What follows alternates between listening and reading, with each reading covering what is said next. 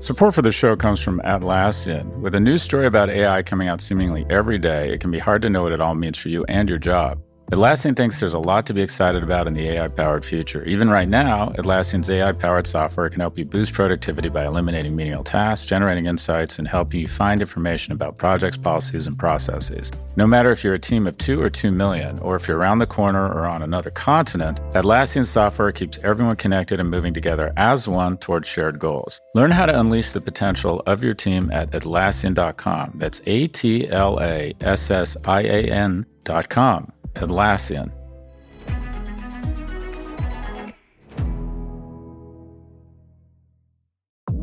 Support for Pivot comes from Pendo. Pendo improves the apps your customers and employees rely on. Whether you're building applications for customers or managing applications for employees, Pendo can help deliver better experiences for your users so they can get more value from your software. Visit pendo.io slash pivot to learn more about how your team can use Pendo to start building better digital experiences. There you can also check out Pendo's lineup of free certification courses, 12 hours of in-depth training for your product management teams on topics from AI to product analytics to product led growth. That's pendo.io slash pivot to learn more.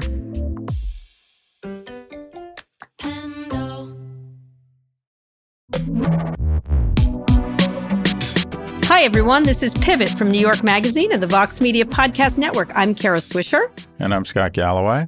And today we're going to open our listener mailbag. We get so much mail, most of it about our car's extended warranty, but every now and then there's a question from our listeners in there too. And we love to respond to our listeners because they're my favorite part of this whole equation. What about you, Scott? Uh, mostly the snacks. But, okay. All right. Um, we don't yeah, have snacks. I know. don't trying to be funny. Oh, I see. Okay. All right. Do you love our listeners? Say something nice about our listeners. Yeah, yeah. Lo- lo- love the listeners. It's all about the fans. It's all about the fans. you love them. Yeah, you love when they say nice things to you. I anyway, do. let's, you know, actually, let me just say, I'm going to do another fan story. I was get, I, there's a place called Cliff's Hardware, which is one of the best hardware stores in America in the Castro. Oh my God. Uh, don't say anything, Scott. Don't say don't, anything. Don't. Anyway, I'm You're in a hardware store. Okay, okay. I'm in a hardware okay. store in the Castro in San Francisco. Oh, I'm going to send you a sticker from there because it's a very yeah, You're literally man. you're baiting me right now. I know exactly. You're totally so, baiting me. I'm in there. I'm Did buying. you go into Subaru wait, and taking your German Shepherd? I'm no, sorry, but I'm buying a screw. Um, so you're literally. This is unfair. This is unfair. I'm buying a screw, just a single screw. I just oh, wanted God. a single screw. And the guy uh, said, Stop uh, it. Stop, literally, stop. Two it. things. Sorry, he liked ahead. my Sam Altman interview and he said, God, that Scott's a pain in the ass. And I said, Yes, there indeed. Just the guy at the yeah. counter. It was fantastic. Got anyway. that. Yeah, got, I like this, it. The screw Good. was 17 cents. Good to know. Yeah, good to know. Cents. It was it was a bargain, as I thought. Anyway, let's listen to our first question from listeners. You've got, you've got. I can't believe I'm going to be a mailman. You, you, you've got mail. Hi, my name's Josh and I'm currently in the process of looking for a new job. And I had two questions for Scott and Kara. The first question was, how do you guys find time to read with your busy schedule? Do you often read from front to back? Do you skim? What's your strategy? And then my other question would be, would you recommend that someone gets into tech now? I've been working in tech for three years. I'm currently being laid off, and a lot of my friends are getting laid off. And the layoffs are seemingly targeting women and minorities, uh, I guess because they're disproportionately in support roles that are deemed redundant. You know, so why would a young person want to work for a tech company over a hospital or a financial industry that is more stable and not as uh, impacted by layoffs or erratic CEOs? Thank you. Oh, wow. Hmm. I skim books. I do. I don't read. I just bought a great book about by uh, about San Francisco, uh, but I bet I'll just skim it. Um, I don't read enough. I read a lot of news stories and I read a lot of stuff online and on my phone. Either I get it from Twitter or other places, or and I read the newspaper. I read a lot of current stuff and not enough poetry, I would say. Would answer that one, Scott, first. Poetry. Yeah. Uh, people are generally disappointed. I'm I'm not a well-read person. I read a lot throughout mm-hmm. the day.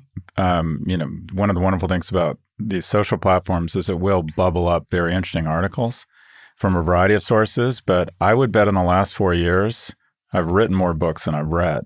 Oh, wow. And what I do though is when I read a book like Sapiens or I read a book yeah. like in Richard Reeves' book of, of Boys mm-hmm. and Men, I'll read it two or three times because I oh. want to extract, I want to cement as many of the learnings into my brain as possible. So I'll go mm-hmm. back and reread chapters and try and commit them you know, it's almost like being inspired by an artist that Yeah. you want to incorporate into your own rap. But I very rarely. So those are both nonfiction. You don't read fiction at all. I don't read fiction. I I, read World War II history and I read interesting books on Yeah. economics. Huh. Um, I read a lot of poetry. do you really read poetry? I do. And what is it? Is it does it does it give you pause? Does it move you emotionally? Do you Uh, like it's so it's usually so beautifully written and it, the economy of words typically and Mhm. imagery I really love. I'm reading Maggie Smith right now, which I uh, which I who I love. Um, I read Louise Gluck over and over again, Carolyn Forche, all kinds of people. Uh, Tony Hoagland. I just read. You know, Wow, I would read a lot of poetry. I read a That's lot really of poetry. wonderful. And it, when I, things get recommended, I read it. There's such beautiful imagery that it, I just, I quoted one of uh, Maggie Smith's poems in a, a show I did on On. I just think, I think the way uh, poets have economy of speech, I don't know what, how else to put it, but that's, that's how I think about it. I just like it. It's easy, it's fast, and I feel it makes me more creative. I was just thinking, I do read one uh, fiction author. Who? Almost everything he's ever written is Stephen King. Oh, yeah. Well, and the thing that people don't realize about Stephen King is they think he writes horror. He doesn't. He writes about relationships. Yep, he does. I think he is. I, I think he's he's one of the. He's literally. It sounds weird. He wrote a book called I think it was called On Writing. I wanted Mhm. to write and I was too intimidated. I read his book. He wrote a book on how to write, Mhm. and it just sort of like gave me the confidence to start writing. Yeah, he's a great on the Twitter too. He's he's just really a wonderful character in our he's, world. he's a gift. He's That a guy gift. Is a genius. he literally is a genius. Him and Mark Hamill have turned out to be the biggest surprises to me in terms of how witty and funny they are. Obviously, Luke Skywalker, both of them on. Tw- That's where I've learned on Twitter. When Twitter was is good, that's the good part of it. Um, what about uh, getting into tech right now? Look, there's some myths about tech, and that is 80 or 85% of the jobs at tech companies are not tech jobs. Mhm. So it's really a function of, I mean, it's a couple things. What are your opportunities? So I would just say before you start wringing your hands over where you should work, interview everywhere and see where you get the opportunities to work. Um, and what I would say about technology in general is it'll go through cycles and in and outs, but for the most part, it's just going to be a growth business over the next couple decades. Mm-hmm. Yeah, you want to be in your career.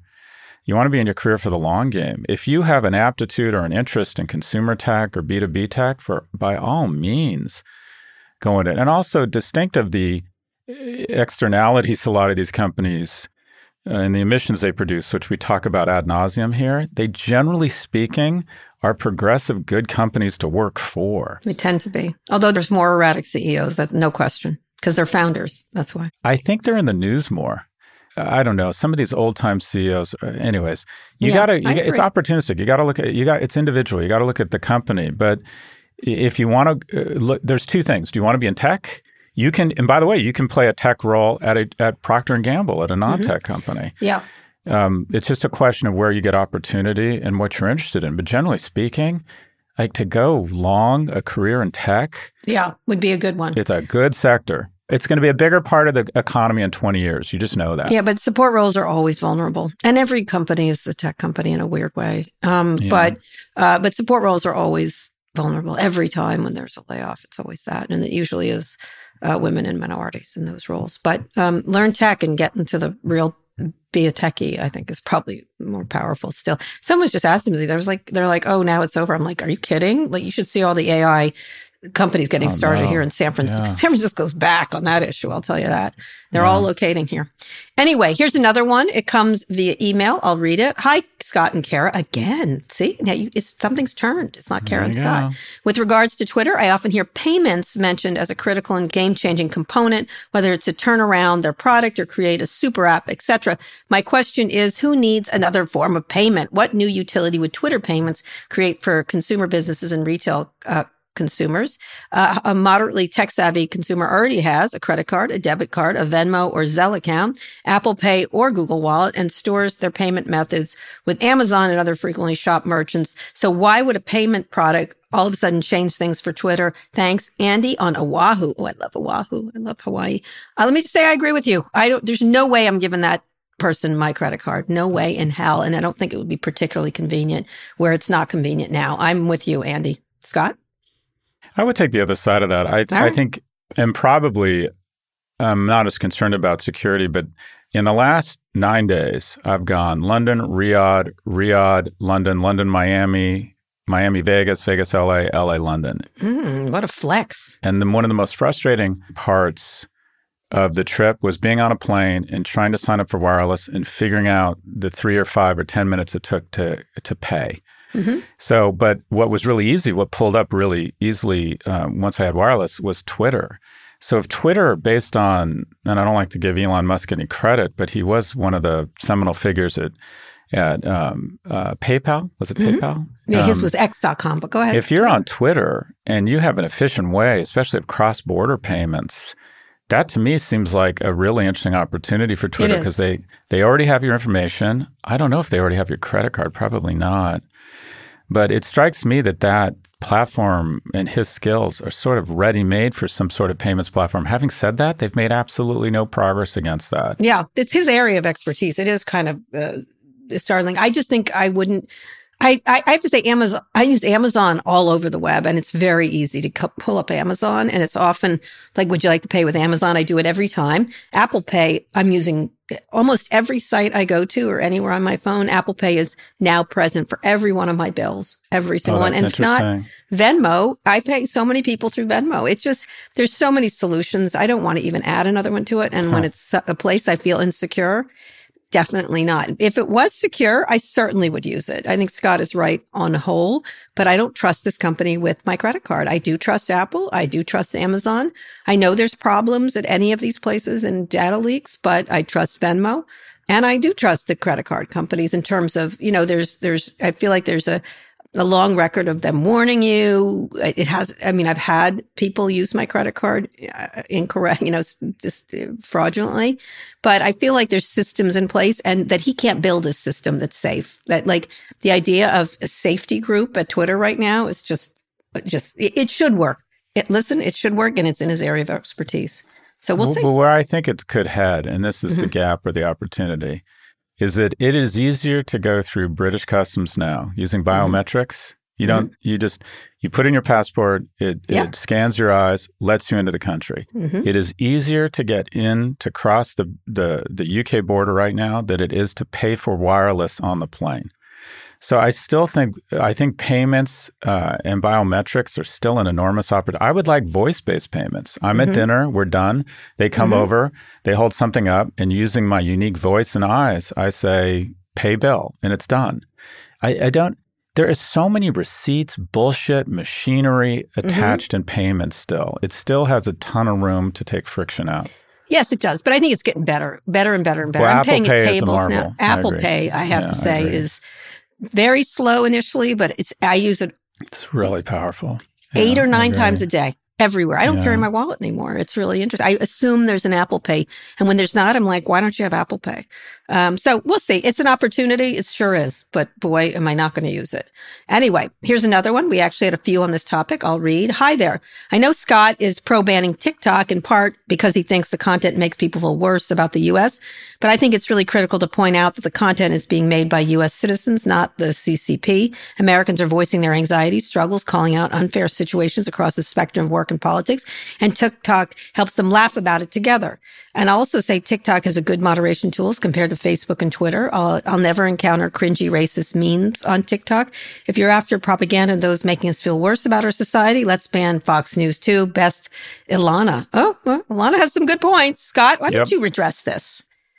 I think you're absolutely right, Ilana. And there's no reason why we can't have two thoughts in our head at the same time. If if News Corp cynically spreads misinformation, knowing that it's misinformation and it damages or perverts our view of a fair election, they should be held liable. If Facebook continues to show an amoral disregard or indifference towards content that depresses our teen girls, they should be held responsible. This is a different issue. It's a defense issue. And that is, I believe we're going to find out that the CCP was putting their thumb on the scale of anti American content, which you have correctly pointed out there is an, an enormous amount of produced by American creators.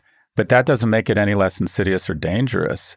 If we had this tool over there we would start dialing up content about the Uyghurs and about how uh, Xi has risen to power in a murderous way, mm-hmm. we would start putting our thumb on that content. I believe that's what they are doing here. I believe that in in the fullness of hindsight, we will find out that their algorithms were per the CCP um, dialing up ever so slightly content that made a future generation of civic, military, and business leaders feel worse about America. And even if they're not, I just don't think it's a risk we can take. Yeah. I, I, think he's right. I think he's right. I think there needs to be, in order to ban it, there needs to be evidence or it's not going to work. It's not going to, if they don't have that proof, they're not going to be able to ban it. And I don't know if banning's the right idea. And by the way, Fox News is never getting banned. They might not even lose this case, even though they're egregiously awful. But on the same topic, Thomas writes, Scott says he thinks Facebook is guilty of the same behaviors as TikTok, but because they do it for money and not geopolitical purposes, quote, I see some benefit there. I'm not trying to take his words out of context, but to me, it sounds like he's arguing it's not as bad as long as our youth is manipulated for shareholder value. I don't think that's the case. I don't, I think you think there's levels of shittiness. I think that's really. Well, uh, let me be clear. This in no way should let Meta off the hook. I'm, I'm hoping this isn't a heat shield or a distraction from Meta, mm-hmm. but mom- momentum going into carving out components of Section 230, components of now saying it's time for a privacy uh, legislation, which Kara has been advocating for. This by no means lets American social platforms off the hook. There's a difference, though. The problem with American social platforms is they're amoral. They don't care. When they see evidence everywhere that one in 17 girls are contemplating, who have contemplated suicide, cite Instagram as a cause or a catalyst for that suicidal ideation. They put their hands over their eyes and they have Sheryl Sandberg go to a book signing and say, hey, look over here. Mm-hmm. That is amoral. I, you could argue it's so amoral that at some point it becomes immoral. I personally believe that the CCP, that their attempts to uh, diminish our standing globally. I think America gets it wrong a lot, but the arc of America it bends towards justice. And I think an enemy that is trying to undermine our position globally is amoral. So I think when you have incentive to diminish America, you're actively trying. Yeah, why wouldn't you? Why wouldn't you? Whereas the U.S. platforms, and they should be addressed, they're not actively trying to fuck up America. They just ignore it. Or There's a difference. Don't do it because they're making money. Yeah. Yeah, I, I agree. They're not murderous. they're not murderous. Mark Zuckerberg is not murderous. So yay. Compared to Xi, I would agree on that one. All right, Scott, let's go on a quick break. And when we come back, a listener wants to know if healthcare should be a subscription product. And we settle an argument once and for all. Vox Creative.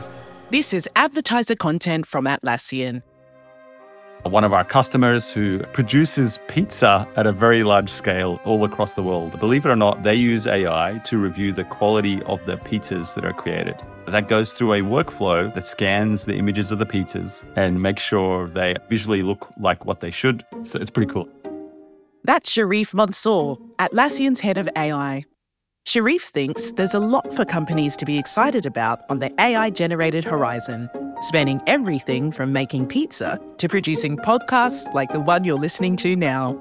There'll be far more jobs created on the other side of this revolution. Instead of a world of less, Sherif envisions an AI powered world of more. In everyone's day job, they're moving from doing the thing to often being an architect of the thing.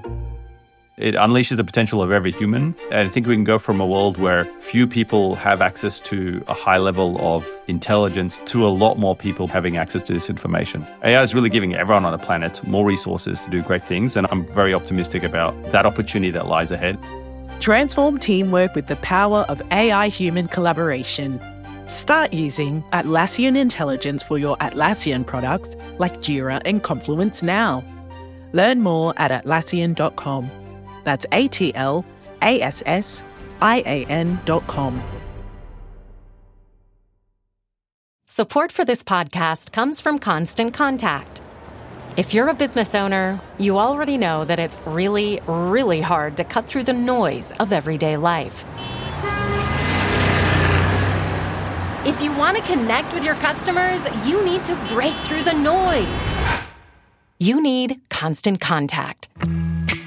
Constant Contact is a marketing platform that makes it easy to reach new audiences, grow your customer list, and connect over email, text, social media, and more.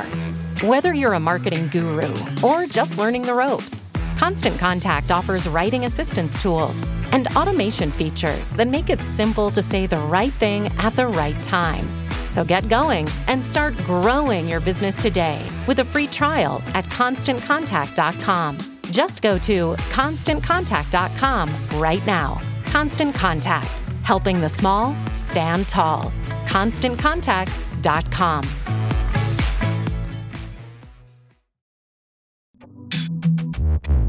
Scott, we're back with more listener mail. This one came in via email. Let's read. Hey, Kara and Scott. Thank God the balance is restored in the universe. I was raised in a largely financially illiterate family, and I still have very poor understanding of most things financial, especially when it comes to the market. I've learned a little bit on my own about the basics, but I still have so many questions. What is a market cap and why does it matter? What does it mean to sell short? What is even a mutual fund or an option? What's a good way for a 40 something guy to get a basic understanding of market concepts so I can have a good baseline from which to grow and to understand your content even better. Any advice? Thanks from a huge fan, Will. I'm going to take this just for a second because I was having lunch yesterday with a very uh, old friend of mine here in San Francisco.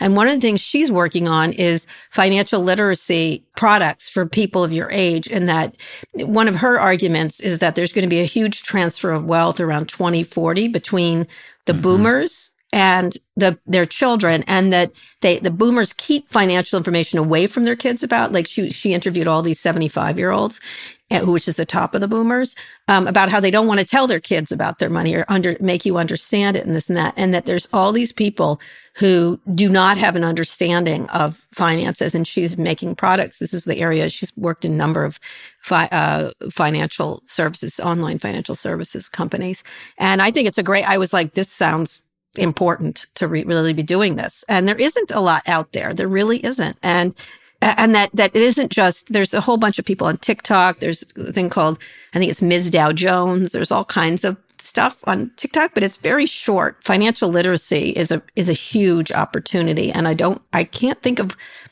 anything that's really good out there. You know, we have the Suze Ormans, the Jim Cramers, but for this new group of people, uh, it's harder. It's there's there's a few people, but there's not anyone that's really risen. Scott, we should do this anyway. Scott. You know, it just amazes me how little you actually know about me. You know, mm-hmm. you're writing a book, and I don't know if mm-hmm. you've heard, but I'm writing a book. Do you know the yes. title of the book I'm writing? I know what it is. Go ahead. I was giving you the opportunity. Go ahead. What is it? I don't believe you. It's you're um, like my wife, pretending that you know what's going on in my what's life. What's your what's the algorithm of something? Oh, money? Jesus, literally, like that. literally. That's it's it. Money, I'm taking the. I'll be at my mother's house. Um, I know it's another one of your algorithm of things. No, no. Yeah. The title yeah. of my book is The Algebra of Wealth. Algebra. Strategies for Financial Security. Right. Now, having said that, what's out yeah. there now? Um, the Psychology of Money by Morgan Housel is a fantastic book. Oh, nice. You'll know um, all of them. Because you, you uh, the Motorin's blog, once you get a little bit of, more of an understanding about trying to understand. Yeah, hard. Uh, stocks. A Random Walk on Wall Street's pretty, pretty interesting. There's mm-hmm. a ton of good stuff on YouTube. But you absolutely, there's a myth, and that is um, wealth is a function of how much money you make. No, it's not. It's a function of how much you spend such that you can save and you can invest. And there's just some basics around how to build economic security. And also you need to be good at money. This this this question is an important one because everybody in a capitalist society, you have an obligation to be economically viable. It'll it'll eliminate a lot of stress from you and your loved ones' lives. And the only way you can be economically viable is to have a baseline understanding of the markets and finance. People mm-hmm. think that oh, if you're really talented, you can and make a lot of money, you'll be fine. Do you know two thirds of NBA stars who are playing right now will be bankrupt within five years? Mm-hmm. It's because they don't understand money. And if you don't understand money, you're probably never going to have a lot of it or hold on to it. Unless you're left it from these, this transfer of wealth is going to be enormous over the next oh you can years. spend it you, mm-hmm. anyone can lose money anyone mm-hmm. it, it's not easy to make money but most people can make money what's mm-hmm. hard is holding on to it and building it mm-hmm. because you fall into the delusion that it's always going to grow and you don't need to think about it and you don't diversify there are so many stories of people who came into money because of talent or luck and then lose it all as a matter of fact the reason the Gettys and the Carnegies don't rule the world is that mm-hmm. rich kids have a tendency to lose it. Yeah. Yeah. And because they don't understand money, they don't understand how hard it is to make, they don't diversify. So it's like saying when people say, "Oh, I hate the humble brag." I hate the humble brag Mhm. of really wealthy people who say, "Oh, I don't think about money." What they're, which is a total lie. What they're saying is, "I'm so fucking talented, it just happened." That's like saying Roger Federer doesn't think about tennis when he's not on the court. You- You're absolutely right to have a basic three to six books so you have a baseline understanding of the markets. But there's a basic algorithm for wealth creation. The first is focus, find something you're good at, invest a ton of time to become great at it so people will pay you for it. Have empathy for yourself, not only do what you want to do, but have empathy for the market. Why should the market care and why will it pay you? Two, stoicism, live below your means. It's really hard. But that's the key to building wealth. Live below your means such you can save and invest. Two, time. Time is your ally. You don't realize it when you're younger. People have only lived to the age of 35, so they can't imagine that 20 or 30 years is going to go really fast, and it does. And if you just save 250 bucks a month in your 20s, and then a thousand bucks in your 30s, by the time you're mining, mining Kara's age, you'll mm-hmm. be a millionaire. And then finally, finally, diversification is your Kevlar. Don't let any one asset or idea, no matter how Yes. excited you are, be more than 20%, maybe 30% of it's your own business of your assets because no one knows what's going to happen. Mm-hmm. Yep. It is focus times stoicism times time times diversification. But also, can I just say, uh, there's other books you should also read uh, that are old books like Adam Smith, Wealth of Nations. It's worth trying to read it or, or just understanding it. Another one is Jared Diamond's Guns, Germs, and Steel. I'm it's a thinking. great book. Your brother recommended that book. To me. Yeah, a lot of um, biographies like Ron Chernow's Titan uh, Mhm. about Rockefeller was interesting. There's all kinds of stuff that you, sh- you should read widely, widely, widely, widely. And I think you know even Charlie Munger, who's a billionaire who works with Warren Buffett, he always recommends Ben Franklin books. Like understand a the history uh, of this stuff. I think that's really important. But you're right. There's a real opportunity, Scott. There's a real opportunity. Well, that's what my publisher thinks. But there is because there's a, this is my friend is like moving right into it because I think she's hundred percent right. There's a lot of opportunity behind beyond quick snackable TikToks of real people are desperate for it, and there's a real space uh, for for personal finance information, especially among this generation who really doesn't know much uh, compared my to their son- parents. You know, it's like my my 15 year old can do derivatives, Mhm. but he doesn't know how to handle a credit card. I mean, he Yeah. just he- he- these kids. We're raising a generation of kids who get calculus, but Yeah. don't understand the interest rate on a mortgage. I talk about this with my kids a lot. I just did a lot of estate planning and I sat down and said, this, this, this, let me explain this to you. They're a little bit uh, resistant initially, but ultimately they have to understand it. I think I spent a lot of time thinking about finance when I was younger. I didn't have, uh, my, you know, we were left some money when my dad died through an insurance thing. And so I had to get, I learned real quick. I started buying houses and, um, and so it was just intuitive, you know, that I would own real estate and then diversify. And I, I, I spent a lot of time because I was, uh, very interested in in uh, not being stupid. I still think I'm stupid, but but in any case, really great question. Here's another one that came in via voicemail. Let's listen. Hi there. My name is Peggy, and I live in the exurbs of Seattle. I have a question about a trend I'm seeing here in healthcare. I just found out a fourth highly regarded doctor in our town of about 12,000 has left one of the large practices run by the only healthcare corporation in our area to start a subscription-based private practice. You have to pay a monthly subscription of 150 or more, pay for services up front often, and in many cases file your own insurance form forms, but you get to see a doctor right away um, instead of waiting for weeks, which is happening with the large corporate practices. They all have waiting lists, and I'm on one of them. Are you seeing this in other parts of the country, and what are the implications for U.S. healthcare writ large? My thanks to you both. I love the podcast. This is a great question. I in cities, it's been better. These subscription services like One Medical that Amazon has owns. Speaking of exurbs of Seattle, um, very easy to use subscription service, not very expensive comparatively. Uh, uh, it's a $144 a year. So I guess that's about $10, $12 a month. So people in cities are seeing this more and more, and it's very easy. If Amazon continues to do this in more rural areas, it's a real problem. It's always been a problem with doctors not big trying to attract doctors to these smaller towns. And then to get on wait lists, one of the reasons I went to One Medical is I couldn't get an appointment with a regular doctor and I was sick a lot. It, there was just no choices. And so I was willing to pay that, that $150 a month is a lot. And paying for services up front is a lot and filling out your own insurance forms. It's it's really it's an indictment of our healthcare industry. But I don't know the solution. I suppose subscription services are going to get wider and wider, especially if companies like Amazon move into all kinds of areas of healthcare. So, Scott, I don't know. What do you think?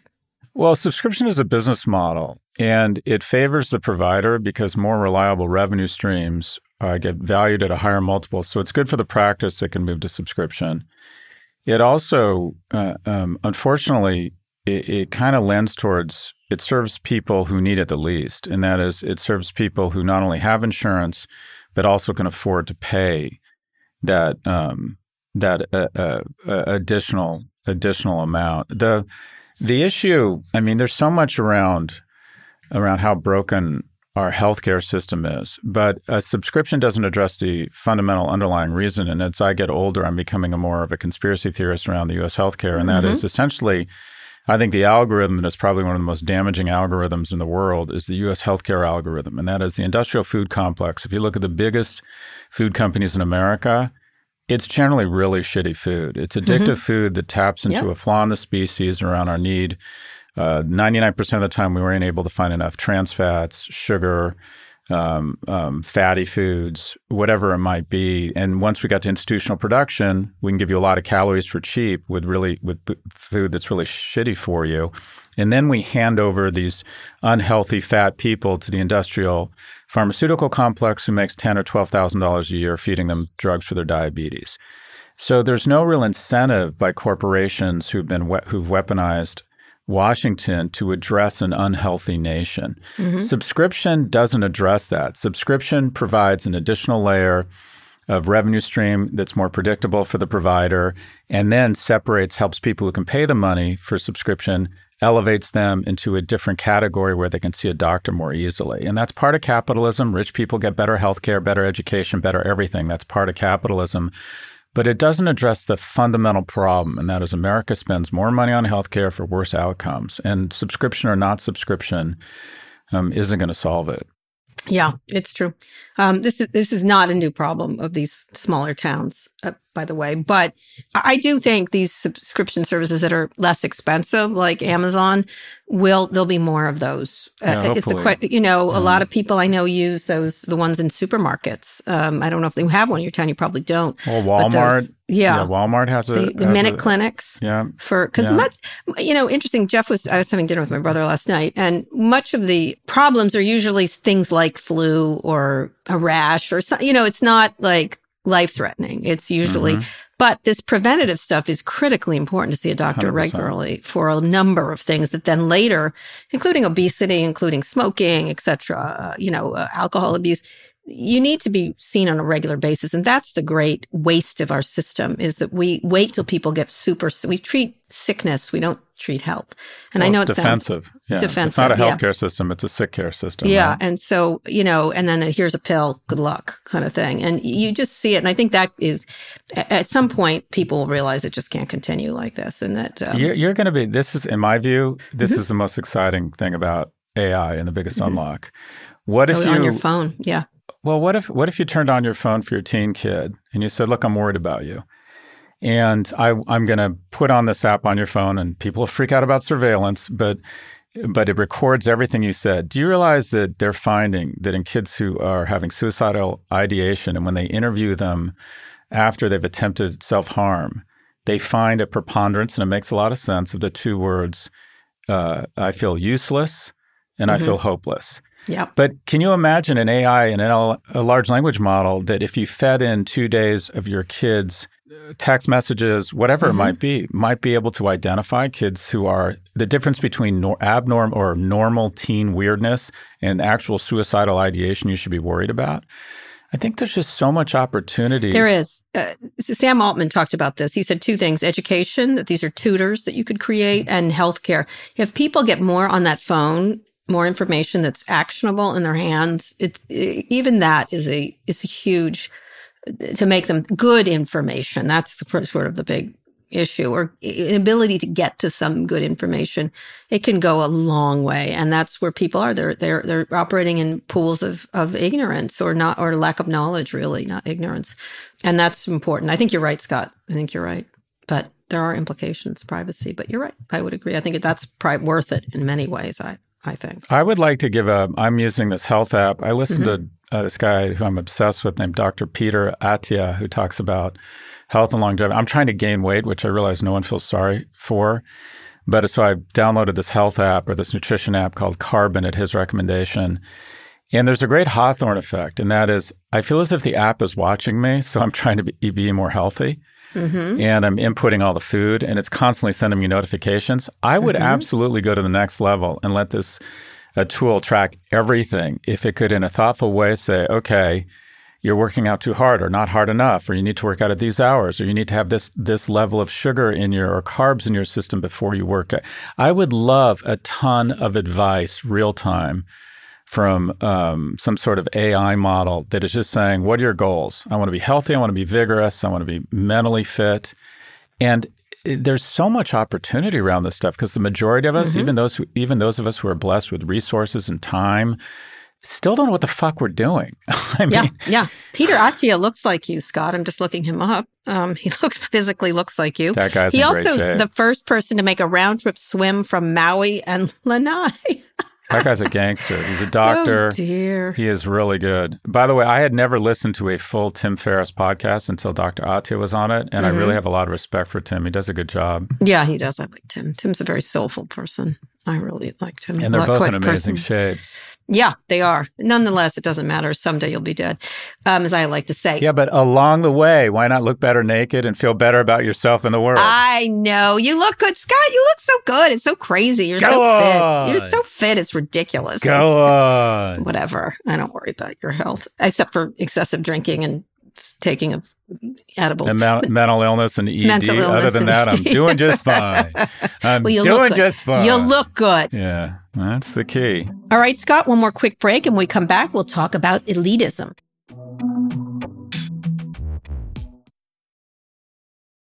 This episode is brought to you by Shopify.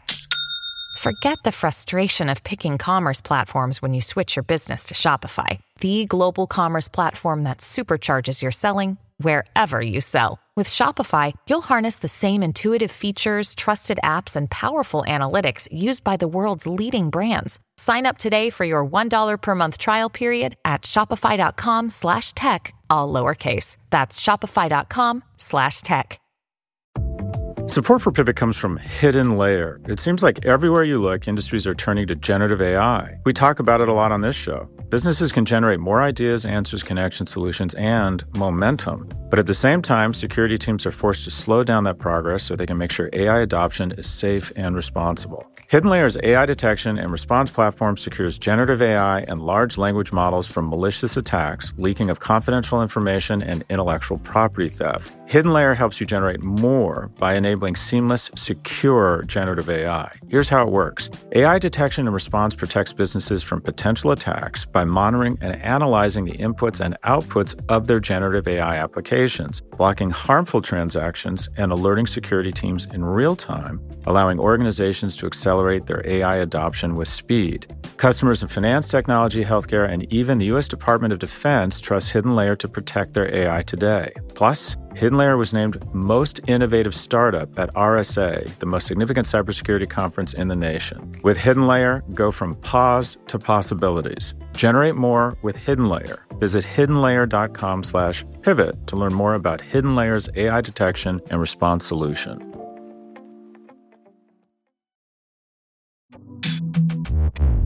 Scott, we're back. This last one is very important. It came in via email. Okay. For Kara and Scott, let's settle this issue of which of you is more elite and out of touch. You both are sometimes. But mom and dad don't fight. The kids love you and you balance each other out. And that's what's keeping our family together. Thanks for the show. I really like the show and both of you equally based on your unique selves with love. Matt in Des Moines. Thank you, Iowa. Thank you, Matt. Wow. I, what do we I have a serious question, though. You're more I, elite, but go ahead. What does it mean? Well, how do you define what it is to be elite or non elite? I, don't know, why you brought it up and accused question. me of it. I'm asking you, what was your definition? Because you're the one that started the fight. I started it? I didn't did. start the fight. You did, Blanche. You did. You did. Oh my God, are you kidding? You called me elite when I was making another point, but nonetheless, what is your definition of elite? Uh, let me just ask. I don't. I'm not sure. I'm not sure I have one. That's my point. I'm not sure I understand. You just threw it as an insult. I don't just understand. such a good insult. They usually say it's academics, journalists. Is it by profession? Is it by your your upbringing, the privilege you Wealth. were brought up with? What is Wealth. it? Um, I think let me let's let's break this down. I think I was brought in, up with more privilege. I went to private schools. I uh, had wealth, not not t- not huge, but good, Right. strong wealth. Um, upper middle class, I would say. I grew up in Princeton, New Jersey.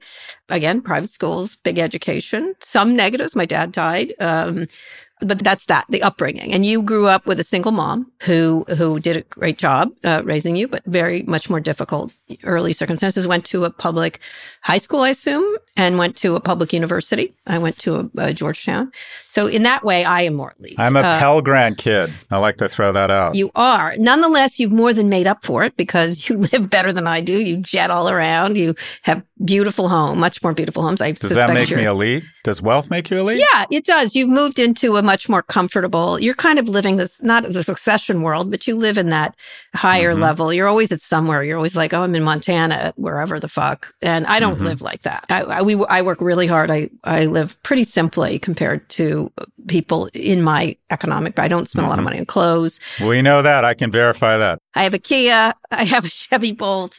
I'm not a spender, and I don't. Um, and I don't Mhm. like going to fancy restaurants. You love a club and a fancy restaurant, so Mhm. in that way, you're more elite, right? Sure. So, In but that- you're saying you're equating elite with consumption. Yeah, that's another way. There's another way. It's a background. I think both of us are in some ways elite. We've been able to, uh, we, we have good health care. We uh, are very educated. We operate in the top echelon. So in that way, we're both very elite. See, I think of it. I'm I'm working through this, but I'm wondering if it's a function of a bunch of things. Your upbringing, your education, your privilege makes you believe that you can be a more thoughtful or more correct arbiter of what's right and wrong out there. Yeah. You take on an elite viewpoint that because of your wealth, because of your education, you somehow think that you have um, greater insight into right and wrong. Yes, that's true.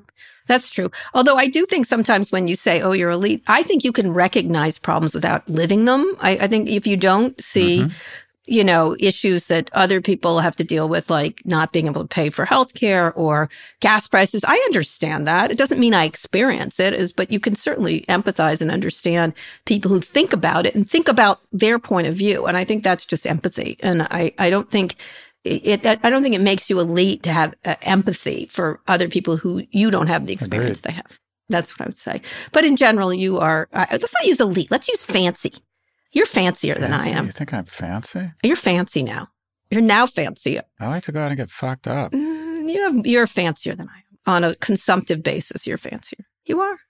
I enjoy going out with you because it's always like, ooh, this is nice. Uh, The only exclusive place I go is I go to an exclusive sex club called the Illuminati. Illuminati.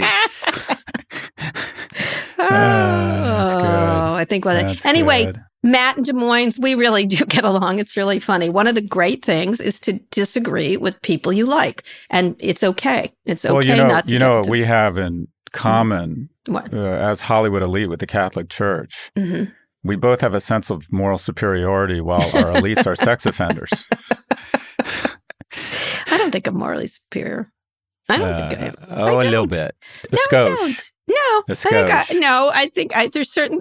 You just don't like it Oh, when I go. say I'm good at Here something. Like, I think. I'm a good parent. I think I'm a good parent. Not perfect. I don't. but I, I, think, think, you're I'm a good good. parent too. And I think I saying you're it bothers people like you. Like you're like, oh, don't say Like you're good me? at that. I like, like I'm good at reporting. I really parent. am. I am very, I'm parent. very pleased with my career in reporting, um, etc. What are you? you know how I have a change. I have changed around um, privilege Mm-hmm. is that my wrap up, up until the age I was 40 was Mm-hmm. raised by a single mother, blah, blah, blah, overcome all these obstacles, check out my shit. Mhm. And then when you realize, I realized about the age of 40 that wait, uh, white heterosexual male born in the 60s meant Mhm.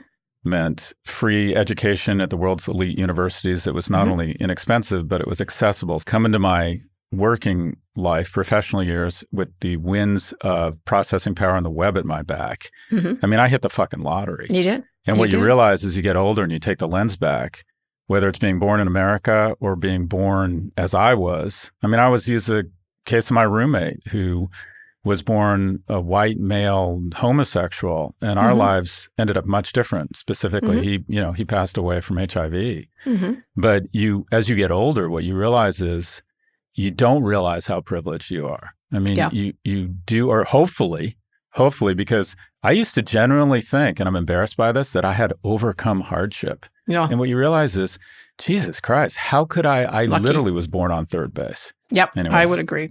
I think that about myself a lot of time. I do. I- despite some setbacks, I feel that all the time. But let me just say, I think finally, Matt, elite is based on quality of clothing. And having stolen several items of Scott's clothing over the years, he is much more elite. They're so soft and lovely. I usually wear I t-shirts from that. Target that my kids had. That's what I do. And I'm wearing one right now, uh, an Angry Birds one. But if you uh, show up with my clothes that means we're going steady that's like know, that's borrowing your car There's one thing I'm not giving back. You don't know I stole it. I just love it. It's so soft and elite. I feel elite. I feel rich when I'm wearing it. I could, of course, buy it myself, but nonetheless, stealing it is much more pleasurable. In any case, it's I, you had ten of them, so I didn't think you'd miss it. Anyway, those were great questions. Send us more. Go to nymag.com/pivot to submit a question for the show, or call 855-51-pivot. Scott, that's the show. Thank you for all these excellent answers. I like thank these you shows. I Yeah, like, these the shows. Q&A. I like the listener Yeah. shows. We'll be back on Friday for more. Scott, please read us out.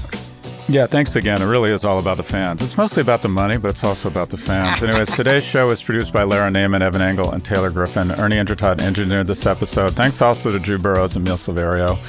Make sure you subscribe to the show wherever you listen to podcasts. Thank you for listening to Pivot from New York Magazine and Vox Media. We'll be back later this week for another breakdown of all things tech and business.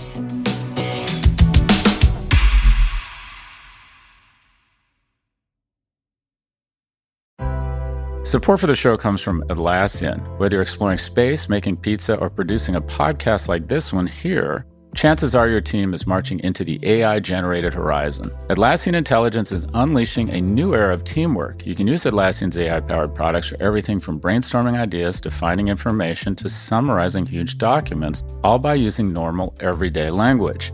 Atlassian AI powered software like Jira and Confluence help teams accomplish what would otherwise be impossible alone. Because individually we're great, but together we're so much better. Learn how you can transform teamwork with the power of AI at Atlassian.com. That's A T L A S S I A N.com. Atlassian.